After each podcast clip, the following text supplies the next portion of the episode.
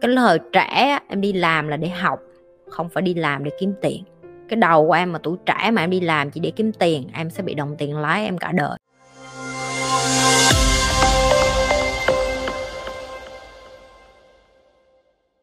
Tại sao trong lúc nghịch cảnh người ta lại nỗ lực hơn?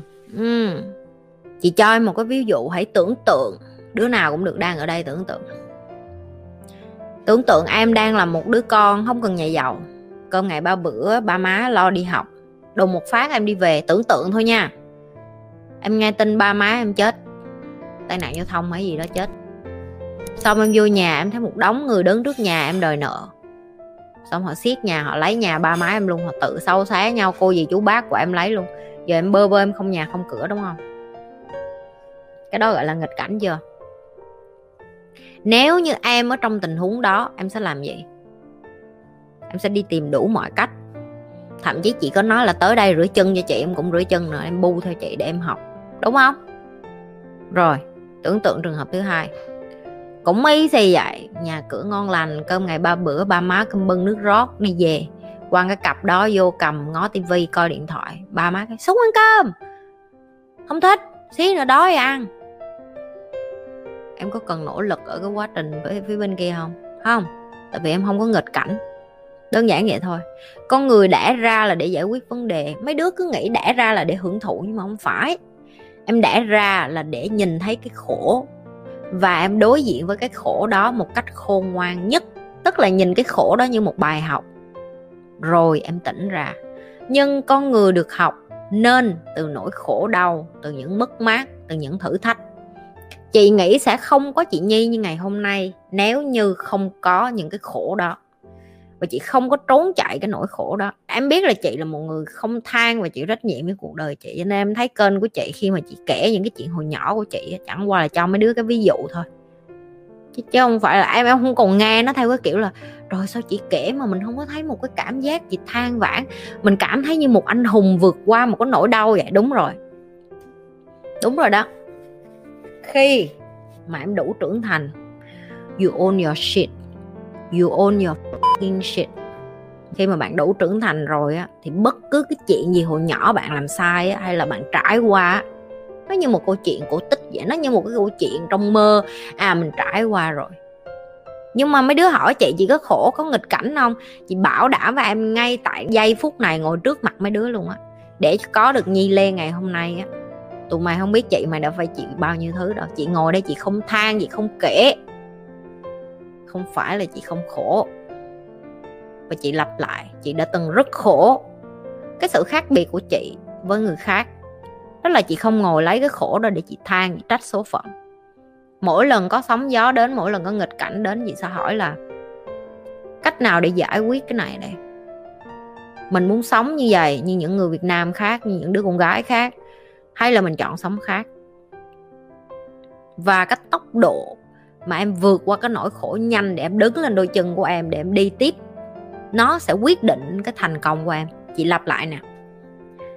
Cái tốc độ em vượt qua nỗi đau, nỗi khổ và chịu trách nhiệm cho nó, nhanh chừng nào thì em sẽ đứng lên đi tiếp và đi nhanh hơn người khác chừng đó. Đã bao nhiêu lần em đi gặp những cái con bạn của em mà nó ngồi nó lải nhải cái chuyện người yêu của nó cả năm trời mà đéo có giải quyết gì hết. Trong khi một năm đó em có thể làm được bao nhiêu chuyện ý nghĩa? Nếu như mấy đứa đang dư thời gian quá, mấy đứa hãy chat với những người mà học với chị hoặc là những cái người mà được làm việc và tiếp xúc với chị coi. Một ngày tụi nó cũng không đủ ngủ. Bởi vì sao? Chị cho tụi nó cái ý nghĩa của cuộc đời chị cho tụi nó cái meaning. Tụi nó sống như một cái cỗ máy, bây giờ tụi nó không có dừng lại được nữa. Giống như cái động cơ nó bị chết máy lâu rồi, hiểu không? Chị bơm vô cái cái giờ cái cái như nó chạy không không có stop được, không có phanh lại được. Và em cũng như vậy. Nghịch cảnh khó khăn là món quà đừng có coi nó là cái chuyện chị tại sao khổ quá, tại sao em khổ quá. Em khổ quá, em khổ quá. Mày không có khổ nhất đâu. Tại sao qua sinh chị chọn học nghề trang điểm mà không phải nghề khác vậy chị? Tại vì chị là một người rất là thực tế. Lúc chị mới qua sinh chị biết rõ chị không có bằng đại học. Chị sẽ không thể đánh bại lại mấy đứa singapore khác. Và lúc đó chị rất là mê Michelle Phan, người Mỹ gốc Việt Nam. Chị luôn coi kênh của chị Michelle Phan và trang điểm xong rồi chị đi qua xin lúc đó chị với chồng cũ của chị ngồi xuống và thảo luận. Tại vì chị phải bán cái cái kinh doanh ở Việt Nam qua xin cho nên chị phải bắt đầu từ tay trắng lại. Ảnh có nói là ảnh muốn chị đi học ờ, uh, đã học tiếng Anh rồi xong học một cái bằng gì đó. Xong chị ngồi chị nhẩm nhẩm nhẩm chị tính thế nào nó cũng tốn của chị thêm 5 năm nữa. Chị không có đủ kiên nhẫn. Và sau 5 năm đó chị không biết chắc là chị có nghề hay không. Và lúc đó chị mới nói với ảnh là không chị dùng hết cái số vốn liếng chị có ở Việt Nam qua và chị bỏ tiền để chị đóng tiền học phí làm học ở trang điểm. Tại vì chị nghĩ là chị cần một cái nghề dù là chân tay cũng được, nhưng chí ít chị có cái nghề để bắt đầu để kiếm sống lại. Chị là một đứa chị nói rồi, ngày mai em có lấy hết của chị gì cũng không chết. Em có đem chị tới xuống tận cùng, em có đem chị đi một đất nước mới lại, chị cũng bắt đầu lại từ đầu được. Em sống em phải có cái tư duy đó, tư duy resilient, sẵn sàng đối đầu với thử thách và sẵn sàng bắt đầu từ con số không lại chị học xong và chị bắt đầu rất như, như những người khác. Học xong chưa chắc em có nghề thì em phải đi làm gì? Tình nguyện volunteer đi giúp thầy của em đi giúp những cái chương trình. Người ta mới bắt đầu biết em em giỏi lên em được mời những cái show lớn. Bắt đầu mời show lớn rồi thì sao khiêm tốn lại giúp đỡ đồng nghiệp, người ta lại giới thiệu cho em những show khác, rồi những cái hãng lớn khác. Những cái bạn vô đây nói với chị là chị, em ra bằng rồi, em không có nghề. Tụi mày có đi giao tiếp không? Tụi mày có đi quan hệ không? Tụi mày có vác đích tụi mày ra để mà ngồi không ở nhà nếu mà không có ai đưa cái gì cho làm hết? Có đi ra năng nỉ vậy, ôi, lại lục. Chị ơi, anh ơi, cho em công việc làm đi. Kệ, không cần trả lương, em cũng được, đưa cho em một bánh mì cũng được. Cái tư duy đó mới là cái tư duy đúng, chứ không phải cái tư duy là đợi người ta cho việc. Mày là cái thá gì người ta cho mày việc? Mày là ai mà người ta cho mày việc? Hả? Dốt nát ngồi ở nhà coi tivi, không biết cái quần gì mà cho việc. Đó là lý do tại sao chị thành công đó. Trong bất cứ cái đóng cức nào, chị cũng tìm cái con đường để ngoi ra được hết á. Tại vì cái đầu của chị tư duy khác, add value before us, cho người ta thấy cái giá trị của bạn trước khi đòi hỏi người ta cho bạn một cái thứ gì khác chị đi đến đâu là chị cho người ta giá trị trước, chị cho người ta thấy giá trị của chị chị cho người ta thấy chị giỏi cái gì, chị cho người ta thấy chị có thể làm được những cái gì. Sau đó khi người ta đã quen với những cái thứ mà chị cho rồi, bây giờ làm sao? Họ muốn giữ chị thì phải làm sao? Họ phải trả tiền để giữ được chị, đúng không? Tương tự như vậy. Trong cuộc đời của em á, em mà không đem được cái giá trị của em ra mà em ngồi em đợi để mà người khác đến mà người ta trả lương nha, em không có đâu. Cái thời trẻ em đi làm là để học không phải đi làm để kiếm tiền.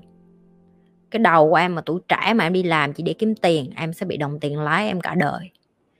Cái lý do tại sao chị được nhiều người nể phục và chị làm tới đâu chị lên đến đó bởi vì chị đi đâu chị cũng không nghĩ đến tiền đầu tiên cái đầu tiên chị nghĩ đến là mình giúp được gì cho người ta. Mình giúp được gì cho cái show diễn này, mình giúp được gì cho cái công ty nào, mình giúp được gì cho cái nhóm này, mình giúp được gì cho thầy mình. Mình làm được cái gì ngoài cái giờ chính là mình làm kiếm tiền. Bởi vậy chị nói em em nghĩ người như chị làm một hai tiếng một ngày không có, hồi xưa chị làm cực như chó à. Và thậm chí cũng phải hồi xưa, ngay cả bây giờ, một ngày của chị trước khi chị livestream với em không phải chị ngồi không đâu. Chị đã quần quật từ hồi 5 giờ sáng đến giờ. Và sau cái livestream này chị vẫn có cuộc họp khác với team của chị trước khi chị đi ngủ. Và chị không có cuối tuần. Ok, và chị nghiêm túc với cái điều đó cái chị nói là cái chị làm, cái chị nói là cái chị sống. Chị không có quan trọng đến cái chuyện là em phải làm cái gì để em bắt đầu. Chị quan trọng là em có tính cái thời gian là khi em bắt đầu em thành công em kiếm được bao nhiêu tiền. Cái đó là cái em tính. Chứ còn giờ em ngồi em tính em học 5 năm đại học, trong lúc em đang bận học 5 năm đại học, năm nay chị 29 tuổi. Chị đã có biết bao nhiêu căn đất bất động sản ở Singapore rồi, em ra đường em kiếm có bao nhiêu đứa 29 tuổi. Nó còn đang nợ ngập mặt nó biết tại sao không? Cái đầu, bỏ cái sĩ diện ra, bỏ cái mặt nạ của mình ra, bỏ cái tôi ra. Nghèo thì chấp nhận nghèo, bò từ dưới lên trên không có gì nhục hết á. Ba má mình không có thì mình kiếm thôi. Kiếm cực hơn người ta nhưng mà không phải là không kiếm được. Người ta làm ngày 2 tiếng mày làm ngày mười mấy tiếng cho tao. Lo gì không có nghề, lo gì không có cửa. Cảm ơn mọi người, như thường lệ, đừng có quên like, share và subscribe cái kênh youtube của nhì